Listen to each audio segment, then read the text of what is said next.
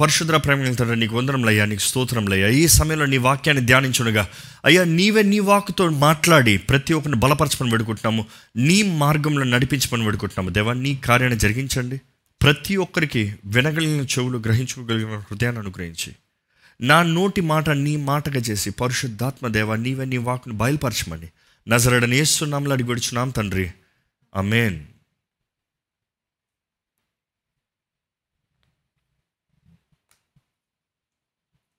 ఈ సమయంలో లూకాసు వార్త పంతొమ్మిదో అధ్యాయము ఇరవై తొమ్మిదో వచనం నుండి ముప్పై ఐదో వచనం వరకు చదువుకుందామండి.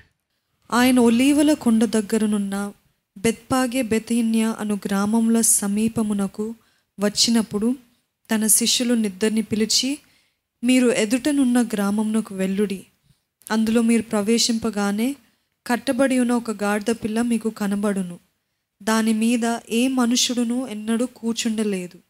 దానిని విప్పి తోలుకొని రండి. ఎవరినైనాను మీరెందుకు దీన్ని విప్పుచున్నారని మిమ్మల్ని అడిగిన ఎడల ఇది ప్రభువునకు కావలసి ఉన్నదని అతనితో చెప్పుడని చెప్పి వారిని పంపెను. పంపబడిన వారు వెళ్ళి ఆయన తమతో చెప్పినట్టే కనుగొని ఆ గాడిద పిల్లను విప్పుచుండగా దాని యజమానులు మీరు గాడిద పిల్లను ఎందుకు విప్పుచున్నారని వారిని అడిగిరి. అందుకు వారు ఇది ప్రభువునకు కావలసి ఉన్నదనిరి. తరువాత వారు ఏసునదకు దానిని తోలుకొని వచ్చి ఆ గాడిద పిల్ల మీద తమ బట్టలు వేసి యేసును దాని మీద ఎక్కించి ఆయన వెళ్ళుచుండగా తమ బట్టలు దారి పొడుగున పరిచిరి.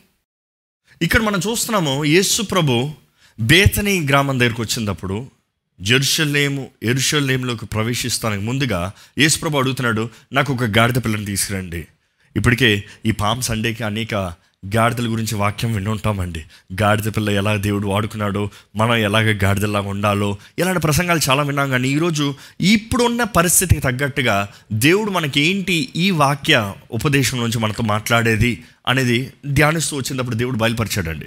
మొదటికి మనం చూడాలి యేసు ప్రభు గాడిద పిల్ల మీద ఎక్కి ఇస్రాయిల్కి ప్రవేశిస్తున్నాడు. ఆ రోజుల్లో ఒక సాంప్రదాయం ఉంది ఒక పద్ధతి ఉంది రోమిల పద్ధతి. ఏంటంటే ఒక యుద్ధంకి వెళ్ళి ఒక వ్యక్తి ఒక వీరుడు ఆ యుద్ధంలో జయవీరుడు తిరిగి వచ్చేటప్పుడు వారు జయించిన స్థలం నుండి తిరిగి వారి పట్టణానికి వచ్చేటప్పుడు వారు ఒక గాడిద మీద ఎక్కి తిరిగి వచ్చేవారంట. దానికి సాదృశ్యం ఏంటంటే హీఈస్ ద విక్టర్ ఆయన జయం పొందిన వ్యక్తి ఆయన జయశీలుడు ఆయనే ద హీరో అంటారు. అంటే ఆయనే ప్రాముఖ్యమైన వ్యక్తి అని కనబరిచేవారు. సో ఇక్కడ రోమీలు రోమీల సైనికులు యేసుప్రభుని చూసేటప్పుడు దేర్ ఇస్ అ స్టేట్మెంట్ అక్కడ ఒక స్టేట్మెంట్ ఉంది. ఏంటంటే ఈయన గాడిద మీద ఎక్కువ వస్తున్నాడు ఈ ఎరుషలేంలోకి అంటే ఈయనేంటి? హీరోవా? ఈయనేంటి? జయశీలుడా? ఈయనకేంటి? అధికారం ఉందా? అదే సమయంలో పరిశీలు శాస్త్రులు యేసుప్రభుని బంధిస్తానికి అప్పటికే అరెస్ట్ వారెంట్ తీసుకుని ఉన్నారు.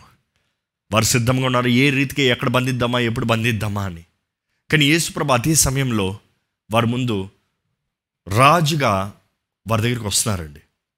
ఈ వాక్యం మనం చూస్తూ ఉంటే ఆయన ఎప్పుడైతే జయశీలుడిగా ఎరుషులేంలోకి ప్రవేశిస్తానికి ప్రారంభించాడో జన సమూహము ఖర్జూరపు మట్టలను తీసుకుని హోసన్నా నడిచినట్లుగా కనబడుతుందండి అదే సమయంలో అక్కడ ఏమని రాయబడింది? ఆ మాట చదువుతారా?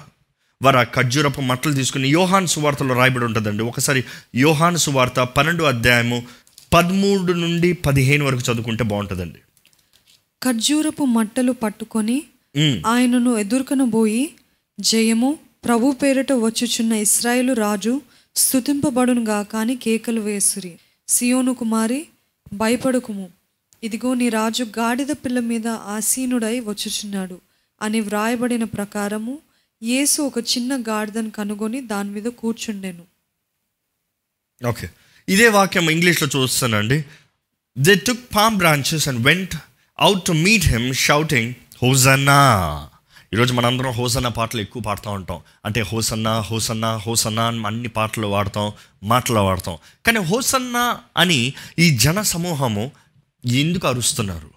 హోసన్నా అన్న మాటకి అర్థం ఏంటి హోసన్నా అంట మాత్రమే కాదు కానీ జయము ప్రభు పేరిట వచ్చు రాజుకి స్థుతింపబడును గాక. Blessed is the king of Israel మనం చూస్తున్నాము యేసుప్రభు అక్కడ వీరుడిగా ఆ గాడిద పిల్ల మీద ఎక్కి వస్తున్నాడండి. అక్కడ ఉన్న రోమి సైన్యం చూస్తున్నారు ఈయన ఒక వీరుడు ఈయన ఒక రాజు. యూదులు చూస్తున్నారు మా రాజు వస్తున్నాడు. ఎలాగా? ఆయన వస్తున్నాడు అంటూ హోజన్నా అని అరుచుకుంటూ రాజు అని ప్రకటిస్తూ ముందుకెళ్తున్నారు. వారు బట్టలు నేసి ఆ గాడిద పిల్లలకి నేల మీద ముట్టకుండా వారు వస్త్రాలు వేసి వారు కేకలు వేస్తూ ఆరాధిస్తూ స్థుతిస్తూ ఘనపరుస్తూ ఆ మట్టలను పెట్టుకుని నడుచుకుంటూ వెళ్తున్నారు. కానీ మనం జ్ఞాపకం చేసుకోవాలండి వారు ఎదురు చూసేది రాజు కొరకు.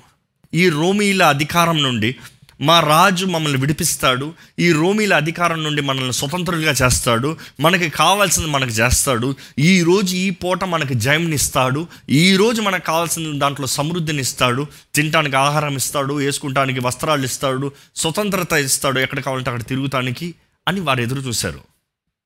కాబట్టి వారు ఏం చేశారంటే అంజూరప మట్టలను పట్టుకుని హోజన్నా హోజన్నా అని స్తుతించారు. మహింపరిచారు గణపరిచారు హోసన్ అన్న మాటకు అర్థం ఏంటంటే మమ్మల్ని ఇప్పుడు రక్షించు సేవ్ నౌ ఇప్పుడు రక్షించు. మమ్మల్ని రక్షించు అంట మాత్రమే కాదు కానీ సేవ్ నవ్ ఇప్పుడు రక్షించు. వారి రక్షణ ఏ విధంగా ఎదురు చూశారంటే ఈ రోమిల బంధకాల నుంచి స్వతంత్రులుగా వారికి ఇష్టం వచ్చినట్లుగా జీవిస్తానికి వారు కోరిన స్వతంత్రత. కానీ యేసుప్రభు వారు అనుకున్న రీతిగా వారికి అప్పటికప్పుడు స్వతంత్రత ఇష్టం వచ్చినట్లుగా జీవిస్తానికి అప్పుడు కావాల్సిన లాభం కొరకు ఇవ్వలేదు కానీ ఆయన నిత్య జీవం ఇస్తానికి పాపం నుండి స్వతంత్రులుగా చేస్తానికి అన్ని విషయంలో పరిపూర్ణ వ్యక్తిగా బలియాగంగా క్రీస్తు వచ్చాడనేది వారు అర్థం చేసుకోలేకపోయారు. కానీ యేసు ప్రభు ఎరుషులేంలోకి వెళ్ళినప్పుడు వీరు అనుకున్న రీతిగా ఆ రాజ్య సింహాసనంలో కూర్చుని వీరికి స్వతంత్రత ఇవ్వలేదు కానీ వారి దృష్టిలో ఏమీ చేతకాని వ్యక్తిగా సామాన్యుడిగా ఒక ఖైదీగా ఒక బందీగా అన్ని కోల్పిన వ్యక్తిగా ఏం అధికారం లేని వ్యక్తిగా శిక్షించబడిన వ్యక్తిగా సిలువ వేయబడిన వ్యక్తిగా కనబడేటప్పటికీ వారు ఏమని నడిచారంటే ఏ నాలుకలైతే హోజన్నా నరిసేయో అదే నాలుగులో ఏమి నడిసే తెలుసా? ఆయన్ని సిలువ వేయండి. మనుషుడి స్వభావం అదేనండి.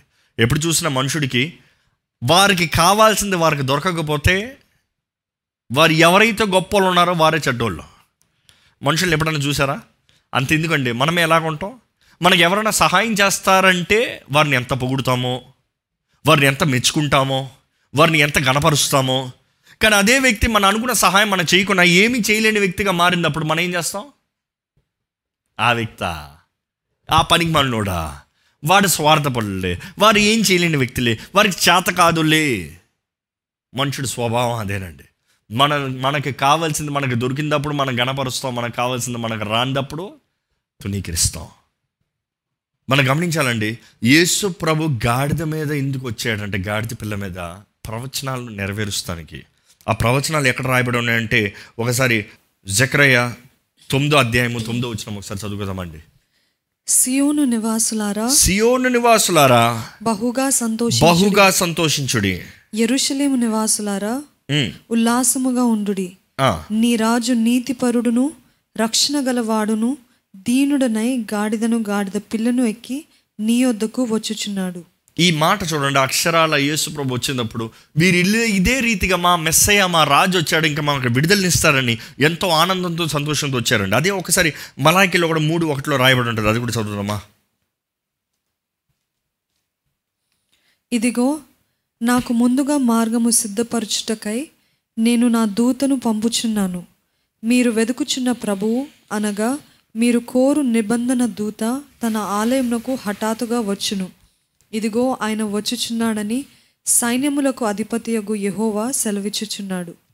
మనం చూస్తున్నాము ఇక్కడ ప్రవచనంలో నెరవేరినట్లుగా యేసు ప్రభు ఎరుషులేములకి అదే రీతిగా వస్తాం చూస్తాం. కానీ మనం ఇక్కడ గమనిస్తానండి వీరు వారికి రాజు వస్తున్నాడు వీరు వారికి కావాల్సిన సమృద్ధిని తెస్తాడు. వీరు అక్కడ ఆయన వీరిని పరిపాలిస్తూ స్వతంత్రులుగా ఆశీర్వాదం ఇస్తాడు అన్నదప్పుడు ఒలివ మట్టలను పట్టుకుని హోసన్నా నరిసారండి ఒలివల మట్టలో సాదృశ్యం ఏంటంటే it is a sign of blessing it is sign of prosperity it is a sign of flourishment nourishment అంటే ఆశీర్వాదం దీవెన సమృద్ధి మంచి కార్యములకి సాదృశ్యం అండి అందుకని ఒలివల్ ఆకులను పట్టుకుని వారు మా రాజు మాకు సమృద్ధి మాకు క్షేమం మాకు ఆనందం ఇవంటూ కేటలు వేస్తూ వచ్చారు. బైబిల్లో ఇంకెక్కడన్నా ఈ ఒలివల గురించి రాయబడి ఉందా? ఈ మట్టల గురించి రాయబడి ఉందా? ఎందుకంటే ఈ మట్ల ఆదివారం రోజున మనం ఎక్కువ మట్టల గురించి మాట్లాడుతూ ఉంటాం లేకపోతే ఈ హోసన్న అన్న మాటను ఎక్కువగా మా మాట్లాడుతూ ఉంటాం లేకపోతే గాడిద గురించి మాట్లాడుతాం. కానీ ఈ పరిస్థితుల గురించి ఒకసారి గమ గ్రహిస్తే ఏమైనా రాయబడి ఉంటుంది దేవుని వాక్యంలో? అంజూరప మట్టలతో దేవుని సన్నిధిలోకి వచ్చి దేవుని స్తుతించమని దేవుని వాక్యంలో రాయబడి ఉంది ఎక్కడ ఈ వాక్యం రాయబడి ఉంది ఒకసారి చూద్దామండి. లేవియా కాండము ఇరవై మూడో అధ్యాయము నలభై వచనం ఒక్కసారి చదువుదామండి. లేవియా కాండము ఇరవై మూడో అధ్యాయము ఇరవై మూడో అధ్యాయము నలభై వచ్చిన చదువుదామండి. మొదటి దినమున మొదటి దినమున మీరు దబ్బ పండ్లను ఈత మట్టలను గొంజి చెట్ల కొమ్మలను కాలువల యొద్ద నుండి నిరవంజి చెట్లను పట్టుకొని ఏడు దినములు మీ దేవుడైన యహోవా సన్నిధిని ఉత్సహించుచుండువలెను ఇక్కడ మనం చూస్తానండి ఇక్కడ మట్టలను పట్టుకుని ఇంకా ఈ సాంప్రదాయం ఎక్కడ ఉంటుందంటే గుడారాల పండుగలు జరిగేటప్పుడు యాజకులు కూడా ఒక చేతిలో మట్టలను పట్టుకుంటాడు. ఇంకో చేతిలో నిరవంజి కొమ్మను పట్టుకుని దేవుని సన్నిధిలో వారు ఆనందిస్తారంట. ఇంకా ఆ మాట ఏమని రాయబడి ఉందో ది రిజాయిస్ ది రిజాయిస్ మన జీవితంలో జ్ఞాపకం చేసుకోవాలండి. ఈ పరిస్థితుల్లో ఈ లాక్డౌన్ పీరియడ్లో ఈ అంధకార సమయంలో మీరు నమ్ముతారో నమ్మరు this the time of darkness round the world దేవుడు దేవుడు అనుమతించాడు ఇది. ఎందుకంటే మానవుడు క్రియలను బట్టి మానవుడి కార్యాలను బట్టి మానవుడు తెచ్చుకుందనొచ్చు లేకపోతే మానవుడు సిద్ధపరుచుకుందనొచ్చు. ఎందుకంటే ఈ అంధకార సమయంలో దేవుడు అంటున్నాడు అంధకారమైనను వెలుగైనను సంతోషకరమైన సమయమైనను దుఃఖకరమైన సమయమైనను. ఈ ఈ ఈ మాటలు చూడాలండి. ఎందుకంటే ఆ యాజకుడు పట్టుకున్న చేతుల్లో ఒక చేతిలో ఏముంటుందంటే మట్టలు ఉంటుంది. ఈ మట్టలు it is a sign of blessing it is a sign of prosperity it is a sign of victory sign of joy sign of peace sign of good days good times అంటే ఈ అంజూరపు కొమ్మలు ఆనందానికి వర్ధిల్తానికి జయానికి సంతోషానికి మంచి రోజులకి సాదృశ్యంగా కనబడుతుంది. కానీ అదే సమయంలో ఇంగ్లీష్ బైబిల్లో విల్లోస్ అనే మాటకి వీపింగ్ విల్లోస్ అని రాయబడి ఉంటుంది. అంటే ఏడ్చే నిరవంజి అంటారు. అంటే ఏడుపుకి ఎందుకంటే అది కిందకు ఉంటుందంట. ఎప్పుడు కిందగా ఉంటుంది. అంటే the down side of life. అంటే దుఃఖ దినంలాగా అయ్యో పోగొట్టుకున్నాను అయ్యో నష్టపోయింది అయ్యో అవమానం అయ్యో నింద అన్నట్లుగా కిందకు ఉంటుంది ఈ మట్లయితే పైకి ఉంటాయి ఏంటి? ఆనందానికి బ్రైట్ ఓపెన్ వైడ్. అంటే స్వతంత్రత స్వేచ్ఛ ఆనందం జయం సమృద్ధికి సాదృశ్యంగా కనబడుతుంది. కానీ మనం జ్ఞాపకం చేసుకోవాలండి దేవుడు మన తోడుండే దేవుడు. ఎప్పుడు? అన్ని సమయంలో. ఏ కేవలం బాగున్న సమయంలో దేవుడు నా తోడున్నా అంటారు. ఏం మనం అనుకుంది జరగనప్పుడు దేవుడు నా తోడు లేడేమో అనుకుంటారు. చాలామంది వాళ్ళు అనుకున్నట్టుగా ఫలిస్తే అలా అనుకున్నట్టుగా లాభం చూస్తే అలా అనుకున్నట్టుగా కాలము పరిస్థితులు ఉంటే దేవుడు మంచోడు దేవుడు బాగున్నాడు దేవుని కృపను బట్టి ఉన్నాను అన్న వరకు చెప్తారేమో. కానీ మీరు అనుకోంది జరగనిదప్పుడు మీరు ఊహించినట్లుగా జీవితం ఉండనప్పుడు మీరు ఊహించినవి మీ జీవితంలో జరిగినప్పుడు మీకు ఉన్నవన్నీ పోగొట్టుకున్నప్పుడు నింద అవమానం దుఃఖం ఒంటతనం కష్టం ఎలాగ జీవిస్తామన్న పరిస్థితులు వచ్చేటప్పుడు దేవుడు మారిపోతున్నాడా? కాదండి. మన దేవుడు విడువని ఎడవాయిన దేవుడు అనేటప్పుడు అన్ని సమయంలో అన్ని కాలములో ఆయన ఏకరీతిగా ఉన్న దేవుడు. నమ్మేవారు హల్లు చెబుదామా? ఆయన ఏకరీతిగా ఉన్న దేవుడు. ఆయన మారని దేవుడు. కాలం ఆయన మార్చద్దు. పరిస్థితి ఆయన మార్చదు. మనం మారతామేమో కానీ ఆయనకి వయసు మారదండి. He is the same yesterday today and forever నిన్న నేడు రేపు ఏకరీతిగా ఉన్న దేవుడు అండి మనం ఒకసారి జ్ఞాపకం చేసుకోవాలి. ఇందాక మన చదివిన వాక్యంలో అయితే వారు మట్టలు పట్టుకుని హుసన్న అంటూ రాజు అంటూ దేవుని గణపరుస్తున్నారు. కానీ ఇందాక చెప్పిన రీతిగా ఎప్పుడైతే యేసు ప్రభు వారు అనుకున్న విధంలో రాజుగా పోరాడకుండా సమర్పించుకునేటప్పుడు ఆయన్ని చంపవేయండి ఆయన సిలువ వేయండి అని ఆయన్ని సిలువ వేయండి అని వారు మాట్లాడిన మాటలు మనం చూస్తున్నాము. కానీ ఏది? ఈ లోకంలో ఉన్నంత వరకు మన చేతిలో ఇక్కడ మట్టలు ఉంటాయి. అంటే ఆశీర్వాదం ఉంటుంది. వెలుగు దినంలో ఉంటాయి. అదే సమయంలో మన చేతుల్లో ఏముంటుంది తెలుసా? నిరవంజి కొమ్మలు కూడా ఉంటాయండి. అంటే దుఃఖ దినంలో ఏడుపు దినంలో. ఎందుకంటే ఈ లోకంలో రెండూ ఉంటాయి. మీరు ఎవరైనా సరే నాకు ఈ ఏడుపు దుఃఖము లేని జీవితము కావాలి. నాకు ఈ బాధ నష్టము ఈ చీకట లేని జీవితము కావాలి. నాకు సంతోషం ఆశీర్వాదం దీవెన లాభము సమృద్ధి ఇదే జీవితము కావాలి అని అడిగేవారైతే ఈ లోకంలో అలాంటి జీవితం జీవిస్తానికి నిశ్చయంగా కుదరదండి. కానీ మీకు ఒక గుడ్ న్యూస్. అలాంటి జీవితం కావాలని ఆశపడిన వారైతే ఈ లోకంలో అలాంటి జీవితం లేదు కానీ పరలోకంలో ఒక జీవితం ఉందండి. పరలోకంలో అటువంటి జీవితం ఉందండి. ఒకసారి ప్రకటన గ్రంథం ఏడు అధ్యాయం తొమ్మిదో వచ్చిన చదువుకుదామా? అటు తర్వాత నేను చూడగా ఇదిగో ప్రతి జనములో నుండి ప్రతి వంశములో నుండి ప్రజలలో నుండి ఆయా భాషలు మాట్లాడు వారిలో నుండి వచ్చి ఎవడను లెక్కింపజాలని ఒక గొప్ప సమూహము కనబడెను. వారు తెల్లని వస్త్రములు ధరించుకున్న వారై ఖర్జూరపు మట్టలు చేత పట్టుకొని సింహాసనము ఎదుటన్న గొర్రెపిల్ల ఎదుటను నిలువబడి సింహాసనసీనుడైన మా దేవునికిని గొర్రెపిల్లకును మా రక్షణకై స్తోత్రమని మహాశబ్దముతో ఎలుగెత్తి చెప్పిరి. మీరు గమనించారా అండి? యోహాన్ స్వార్థలు మనం చదివినప్పుడు వారి ఖర్జూరపు మట్టలు పట్టుకున్నట్టుగా కనబడుతుంది. మరలా ఇక్కడ ప్రకటన గ్రంథంలో వారు మరలా ఖర్జూరపు మట్టలు పట్టుకుని ఉన్నారంట. కానీ ఈ సమయంలో దేవుని సన్నిధిలో వారు ఆరాధించేటప్పుడు లేవియా కాండంలో ఆరాధించినట్టుగా కాదు. లేవియా కాండంలో అయితే ఇక్కడ మట్టలో ఇక్కడ దుఃఖమైన దుఃఖానికి సాదృశ్యంగా ఉన్న నిరవంజని కొమ్మలను పట్టుకుని ఉన్నారు. కానీ పరలోక రాజ్యంలో ఇంకా దుఃఖం లేదు బాధ లేదు హింస లేదు వేదన లేదు కరువు లేదు ఆకలి లేదు. సమృద్ధైన ఆశీర్వదించబడిన జీవితము అక్కడ ఉందండి కాబట్టి ఈ లోకంలో ఈ స్థితిగతులను చూసి భయపడకుండా ఈ పరిస్థితులకి బెదిరిపోకుండా ఇది జీవితం ఎలాగా అని కృషించిపోకుండా నశించిపోకుండా నిరీక్షణ కలిగిన వారుగా ఈ లోకంలో ఏమి సంపాదించుకుంటామన్న వారు కాకుండా నిత్య జీవ వారసులుగా ఉండటానికి మనల్ని మనం సిద్ధపరచుకోదామండి. అందుకని దేవుడు ఈ సమయాన్ని ఈ కాలాన్ని ఆయన కృపని మనకు అనుగ్రహించాడు. ఈ సమయంలో దయచేసి మీ జీవితాన్ని ఒక్కసారి పరీక్షించుకోండి. మీరు ఏ స్థితిగతులైనా సరే దేవుని మహిమపరచువారుగా దేవుని సాక్షులుగా దేవుని గణపరచువారుగా ఉన్నారా? లేకపోతే భయంతో భీతితో దుఃఖముతో లేకపోతే దేవుడు మీరు అనుకుంది చేయనిదప్పుడు మీరు అనుకుంది జరగనిదప్పుడు మీరు ఊహించిన కార్యములు జరగనిదప్పుడు దేవుడు లేడు అనే విశ్వాసాన్ని కోల్పోయేవారు ఉన్నారా? దయచేసి జ్ఞాపకం చేసుకోండి మిమ్మల్ని ప్రేమించే దేవుడు సజీవుడండి. మీ కొరకు ప్రాణం పెట్టిన దేవుడు ఈరోజు సజీవుడు ఉన్నాడండి. మీ విషయమై తండ్రి కుడిపాషన మీ కొరకు విజ్ఞాపన చేస్తున్నాడండి. మిమ్మల్ని దుఃఖంలో వేదనలో ఈ అంధకార పరిస్థితుల్లో ఒంటరితనంలో విడిచిపెడతానికి ఎదురు చూడట్లేదు కానీ మీ తోడు ఉండటానికి ఆశపడుతున్నాడండి. ఆయన కృపను మీకు అధికంగా అనుగ్రహిస్తానికి ఆశపడుతున్నాడండి. ఆయన కృపను పొందుకుంటున్న మీరు హృదయం తెరిచి ఆయన సన్నిధిలో సమర్పించుకుని దేవా నువ్వు చేస్తున్న కార్యాలు బట్టి వందరంలయ్యా నీతో పాటు యుగ యుగాలు తరతరాలు జీవించి ఆ బ్రతుకు కొరకు నన్ను సిద్ధపరచు దేవా అని ఆయన చేతిలో సమర్పించుకోండి. విరిగిన హృదయంతో మంచి మనసాక్షితో పరిశుద్ధమైన జీవితాన్ని జీవిద్దామండి. జ్ఞాపకం చేసుకోండి. ఈ ఎలాంటి పరిస్థితుల్లో దేవుడు మనల్ని విడిచిపెట్టే దేవుడు కాదు. ఆయనే ఆయన రెక్కల కింద మనల్ని కాచి కాపాడే దేవుడు. ఆయనే మనల్ని జీవింపజేసే దేవుడు. ఆయనే మనల్ని వర్ధలింపజేసే దేవుడు. ఆయన రెక్కల కింద మనకి క్షేమము. ఒకసారి మతేసు వార్త పదకొండో అధ్యాయము ఇరవై ఒకటో వచ్చిన చదువుదామండి. అయ్యో కొరాజీనా? అయ్యో బెత్సైదా?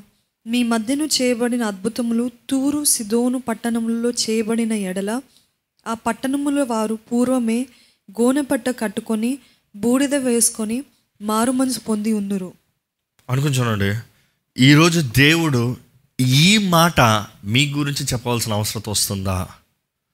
ఈ మాట ఒక హెచ్చరికతో ముగిస్తున్నానండి. ఈ అంధకార పరిస్థితుల్లో మనం దేవుని బిడ్డలుగా వెలిగేవారిగా ప్రకాశించేవారిగా జీవిస్తున్నామా? లేకపోతే మనం అవిధేయులుగా ఇంత రక్షణ సువార్త ఎరిగిన మనము క్రీస్తు బిడ్డలు మేము పిలబడుతున్న మనము దేవుని సాక్షులను చెప్పబడుతున్న మనము ఇంకా పాప స్వార్థ అన్యాయపు అక్రపు జీవితాన్ని జీవిస్తూ ఉంటే దేవుడు ఈ మాట చెప్పవలసిన అవసరం వస్తుందండి. అయ్యో కోరాజన అయ్యో బెత్సేదా నీ మధ్య చేయబడిన ఈ ఈ కార్యములు ఈ అద్భుతంలో లేకపోతే మీ జీవితంలో దేవుడు చేసిన అద్భుతంలో వేరే ఎవరి జీవితంలో చేసి ఉంటే వారు ఎప్పుడో మార్మల్స్ పొందుతారేమో. నిజంగా రక్షణ ఉందా అండి? మీ రక్షణను కాపాడుకుంటారా పవిత్రమైన పరిశుద్ధమైన జీవితాలు జీవిస్తున్నారా?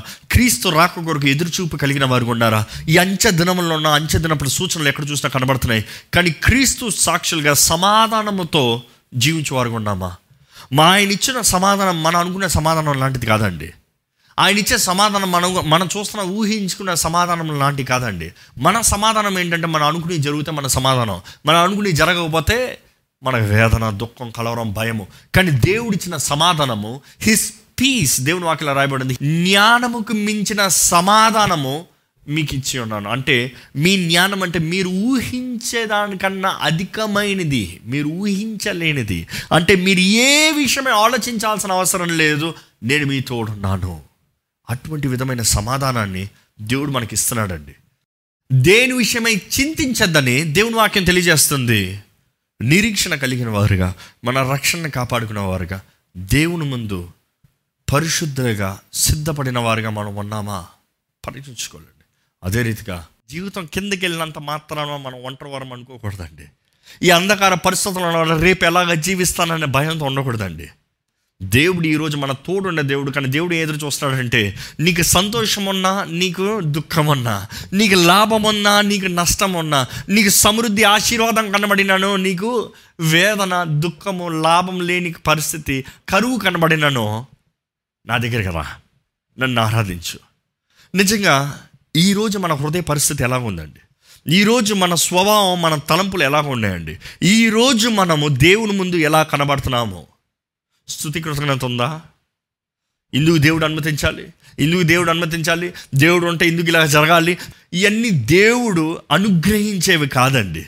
ఇది మానవుడు తెచ్చుకున్నవి. దేవుడికి ఇష్టం లేదు ఏ మానవుడు నశించటం. దేవుడికి ఇష్టం లేదు ఏ మానవుడు నష్టం దుఃఖం వేదనలో బాధలో ఒంటరితనంలో ఉంటాం. ఆయన మనం ఫలించాలని ఆశపడుతున్నాడండి. ఆయన అన్ని విషయాల్లో మన తోడు ఉండి మనల్ని హెచ్చించాలని ఆశపడుతున్నాడండి. కానీ మన స్వభావం ఎలా ఉంది? మానవుడు చేస్తున్న పాపాన్ని బట్టి మానవుడు చేస్తున్న సొంత క్రియలను బట్టి స్వార్థపు క్రియలను బట్టి తన ప్రతిఫలాన్ని అనుభవిస్తున్నాడండి. ఈరోజు మీరు దేవుని దృష్టిలో ఎలా కనబడుతున్నారో ఒకసారి పరీక్షించుకోవాలండి. ఇంతవరకు పీలుస్తాను ఊపిరి ఉందంటే అది దేవుడిచ్చిందే కదా. ఎవరైనా చెప్పగలరా? లేదు నేను సంపాదించుకుందండి. ఎవరైనా చెప్తారా? లేదు నేను కొనుక్కుంది. లేదు డబ్బు పెట్టి నేను కొనుక్కున్నానని చెప్తారా అండి? కాదండి దేవుడు ఇచ్చిందండి దేవుని బట్టి మనం జీవిస్తున్నాం. మన జీవితంలో దేవుడు అనుమతిస్తాడు వ్యత్యాసమైన పరిస్థితులు అది మన మేలు కొరకు కానీ మనం దేవుణ్ణి మనం కలిగి ఉంటే ఆర్ సేఫ్ మనం క్షేమంగా ఉంటామండి. చాలామంది అయితే వివాహ జీవితం బాగుందప్పుడు కుటుంబంలో సమాధానం ఉన్నదప్పుడు మంచి ఉద్యోగం ఉన్నదప్పుడు వాళ్ళు అనుకునే అన్ని జరిగినప్పుడు దేవా నిన్ను స్థుతిస్తాను దేవా నిన్ను ఆరాధిస్తానయ్యా అంటారు. కానీ కుటుంబంలో ఒక చిన్న గొడవ వచ్చిన వెంటనే చిన్న పరిస్థితి అనుకున్నట్టుగా మారిన వెంటనే వారు ఊహించనివి జరిగినప్పుడు వారు ప్రేమించిన వారు మరణించినప్పుడు దేవుడు ఎక్కడా అని అడుగుతారు. నన్ను జ్ఞాపకం చేసుకోవాలండి. దేవుణ్ణి ప్రశ్నించేవారుగా మనం ఉండకూడదు కానీ ఎటువంటి పరిస్థితి అయినా ఆయన ముందు స్థుతి కృతజ్ఞతతో దేవా నా సంతోషమైన దినంలైనా నా దుఃఖ దినంలైనా నువ్వు మారని దేవుడు కొన్నావు నిన్ను ఆరాధిస్తున్నానయ్యా అని దేవుని ఆరాధించాల్సిన అవసరం ఎంతగానో ఉంది. దేవుడు అంటాడు నా ముందు వచ్చి నువ్వు ఆనందించు. నువ్వు ఆనందించు. నిజంగా ఆనందం ఉందా? జ్ఞాపకం చేసుకోవాలండి జీవితంలో అన్నిటికి సమయం ఉంటుంది. జీవితంలో అన్నిటికి సమయం ఉంటుంది. ప్రతిదానికి కాలం కలదు. కానీ ప్రతి కాలాన్ని ద సీజన్స్ ఆఫ్ లైఫ్ దేవుడు కంట్రోల్లో పెట్టుకుని ఉండడం చూడాలి. అది మన మేలు కొరకే. అది మన మంచి కొరకే. బైబిల్లో మన ఈ వ్యక్తిని చూస్తే యోసేపు తన జీవితంలో నాలుగు కాలాలు చూస్తాం. ఒకటి కుమారుడిగా ఉంటాం. రెండోది బానిసగా మారుతాం. మూడోది ఖైదీగా మారుతాడు. నాలుగోది ఏంటంటే ప్రధాన వ్యక్తిగా రాజ్యంలోనే అతి ప్రాముఖ్య వ్యక్తిగా మారతాం చూస్తాం. అంటే దేవుని సమయము అంటే దేవుని కార్యము దేవుని క్రియలో మనం మేలు కొరకు ఆయన అనుమతిస్తాడు కానీ కీడును ఉద్దేశించే దేవుడు కాదండి. దేవుని వాక్యంలో ఇర్మియా గ్రంథం ఇరవై తొమ్మిదో అధ్యాయం పదకొండు వచ్చిన చూద్దామండి. నేను మిమ్మును గూర్చి ఉద్దేశించిన సంగతులను నేను ఎరుగుదును రాబో కాలమందు మీకు నిరీక్షణ కలుగునట్లుగా అవి సమాధానకరమైన ఉద్దేశములే గాని హానికరమైనవి కావు. ఇదే యెహోవా వాక్కు. మనం జ్ఞాపకం చేసుకోవాలండి. దేవుడు అంటున్నాడు నేను మీ గురించి ఉద్దేశించిన కార్యములు అది మీ మేలు కొరకు మీ మంచి కొరకు సమాధానమైనవి. జీవితంలో ప్రతిదీ కిందకి వెళ్ళే సమయం ఉంటుందండి. జీవితంలో అన్నీ సాఫీగా వెళ్ళిపోవాలని మనం ఆలోచిస్తామండి. సాఫీగా వెళ్ళాలంటే జీవితం జీవితమే కాదండి. జీవితంలో ప్రతి ఒక్కరూ వ్యత్యాసమైన ఘటనలోకి వెళ్తామండి. ప్రతి ఘటనలో మనం జ్ఞాపకం చేసుకోవాలి మన తోడు దేవుడు ఉన్నాడు. దేవుడు మనల్ని నడిపిస్తున్నాడు. దేవుడు మనల్ని భద్రపరుస్తున్నాడు. ఒకసారి ఈ ఈ మాట మనం జ్ఞాపకం చేసుకోవాలి జీవితంలో అది కొండైనా లోయైనా దేవుడు మన తోడు ఉంటాడు ఈరోజు మీకు సమృద్ధి ఉన్నా సమృద్ధి లేకపోయినాను దేవుడు మీ తోడున్నాడు అని మీరు నమ్మాలి. ఆయన ఆహ్వానించిన వారైతే ఆయన మీ తోడున్నాడండి. ఆయన ఆహ్వానించిన ప్రతి గృహంలో ఆయన ఉండే దేవుడు అండి జీవితంలో ముఖ్యమైన రెండు ఘటనలు ఉంటాయి. ఏంటంటే ఒకటి మనకి కావాల్సింది మనం కలిగి ఉన్న సమయము. అంటే మనకి ఏం కావాలన్నా మనకు ఉంటుంది. రెండోది మనకి ఏమీ లేని ఘటము. ఏ ఘటనలో ఉన్నారు మీరు? ఇప్పుడు జ్ఞాపకం చేసుకోవాలి. చాలామంది వాళ్ళకి ఏమీ లేని సమయంలో వాళ్ళు అనుకుంటారు దేవుడు వాళ్ళని విడిచిపెట్టేశారేమో. లేకపోతే వారి దేవుడి చిత్తంలో లేరేమో. ఇందా చెప్పిన రీతిగా ఏ ఘటమైనా సరే దేవుడు మన తోడు ఉన్న దేవుడు అండి ఏ కాలమైనా సరే ఏ పరిస్థితి అయినా దేవుడు మనల్ని విడువని దేవుడు.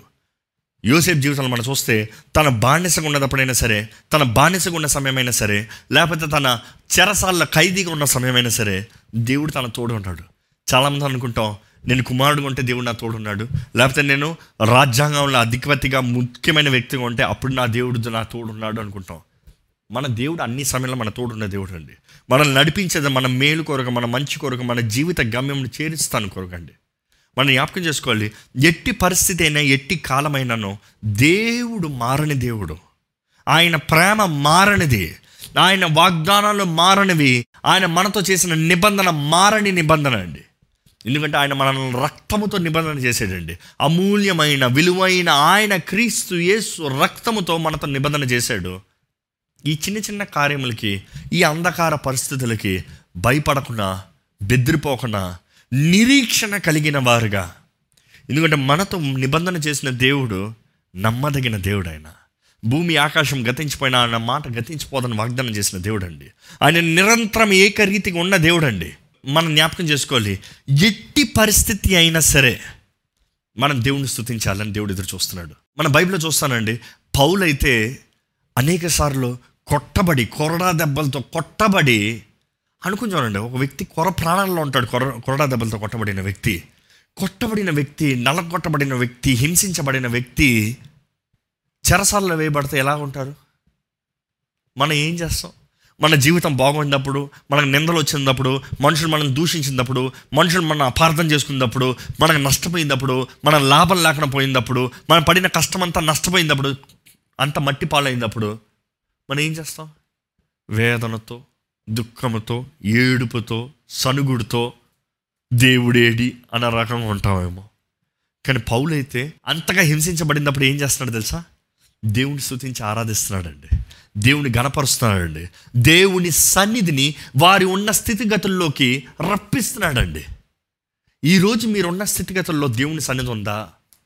మీ జీవితం మధ్యలో దేవుడు ఉన్నాడా దేవుడు ఎలా వస్తాడండి? ఈ స్థితిగతుల్లో ఉన్నారు. దేవుడు ఎక్కడన్నా రాగలిగిన దేవుడు అండి మీ తోడు ఎవరు ఉన్నా కూడా లేకపోయినా దేవుడు నిశ్చయంగా మీ తోడు ఉంటాడండి బైబిల్ మీరు చూస్తే పౌలు శీలలు కలిసి ఆ చెరసాల్లో బంధించబడిన ఆ చెరసాల్లో వారిని ఇంకా హై కమాండ్ ఇంకా చరిత్ర ఏం చెప్తానంటే దేవుడు ద హైయెస్ట్ సెక్యూర్ ప్లేస్ అంట.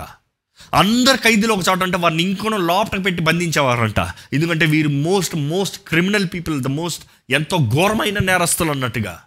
ఒకసారి అపోస్తల కార్యంలో పదహారు అధ్యాయం ఇరవై ఐదు వచ్చిన చూద్దామండి. పౌలు సీల్లో ఎలా దేవుని ఆరాధించేటప్పుడు వారి పరిస్థితుల మధ్యలోకి దేవుని సన్నిధి ఎలాగొచ్చిందో చూద్దాం ఒకసారి.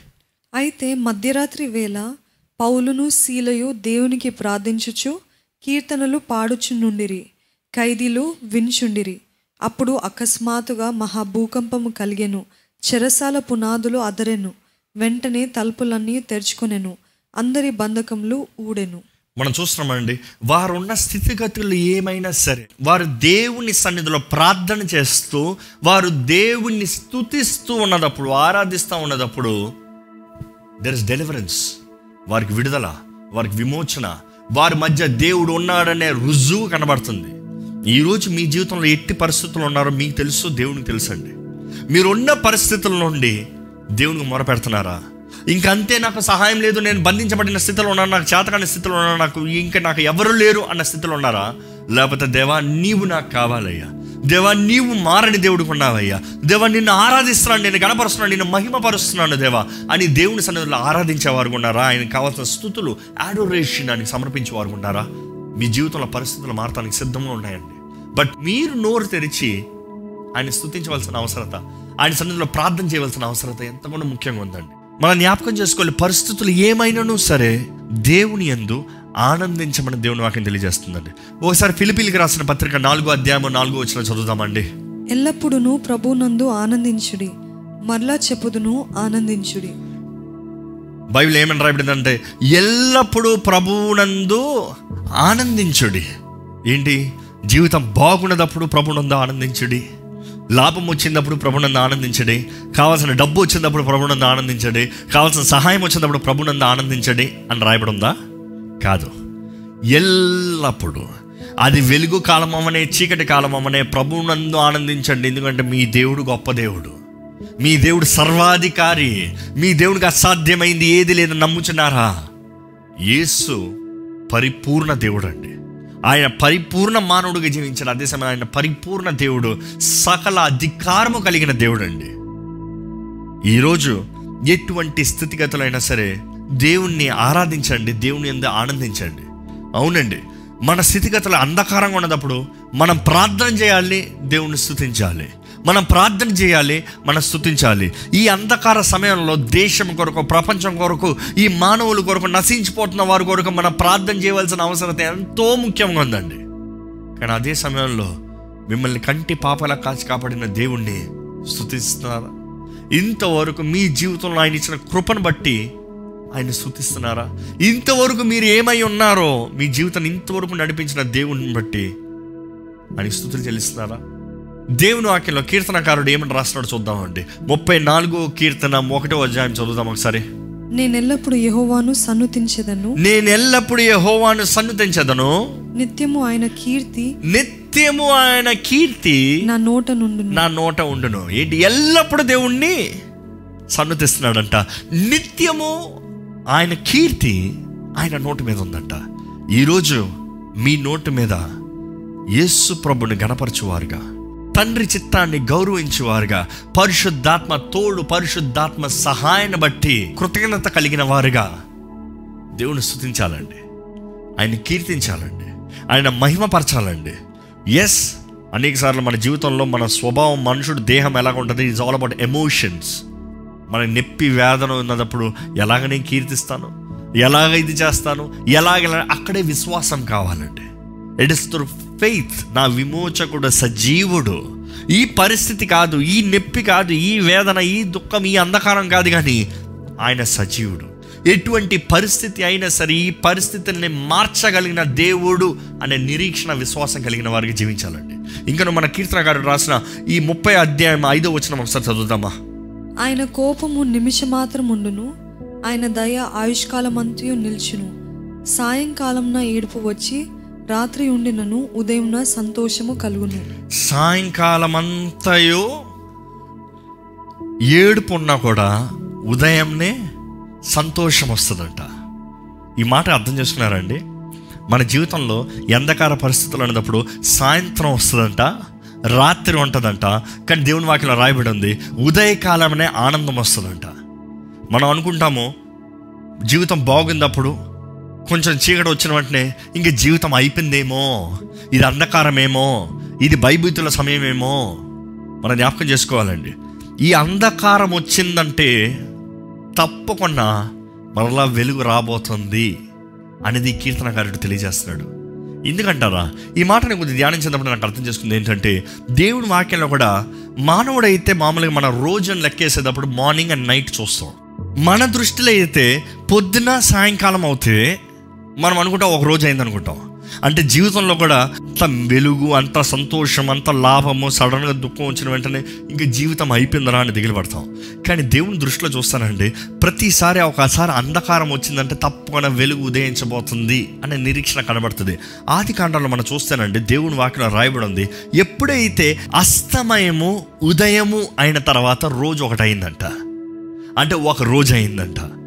మనం జ్ఞాపకం చేసుకోవాలి అంధకారం వస్తే మనకు అయిపోయింది అనుకుంటున్నాం కానీ దేవుడు అంటున్నాడు అంధకారం వచ్చినప్పుడు అవ్వలేదు కానీ వెలుగు వచ్చిన తర్వాత అయ్యింది అంటే ఈరోజు ఈ అంధకార పరిస్థితుల్లో ఇట్ ఇస్ నాట్ డన్ తప్పకుండా నా కృప ఇంకా బలముగా ప్రకాశించబోతుంది.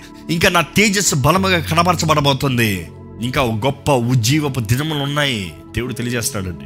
తప్పకుండా మన అంచె దినంలో జ్ఞాపకం చేసుకోవాలి. కానీ అంధకార పరిస్థితుల్లో భయపడకూడదు కానీ దేవుడు ఉజ్జీవంని రగులు గొల్ప చేయబోతున్నాడని జ్ఞాపకం చేసుకోవాలి.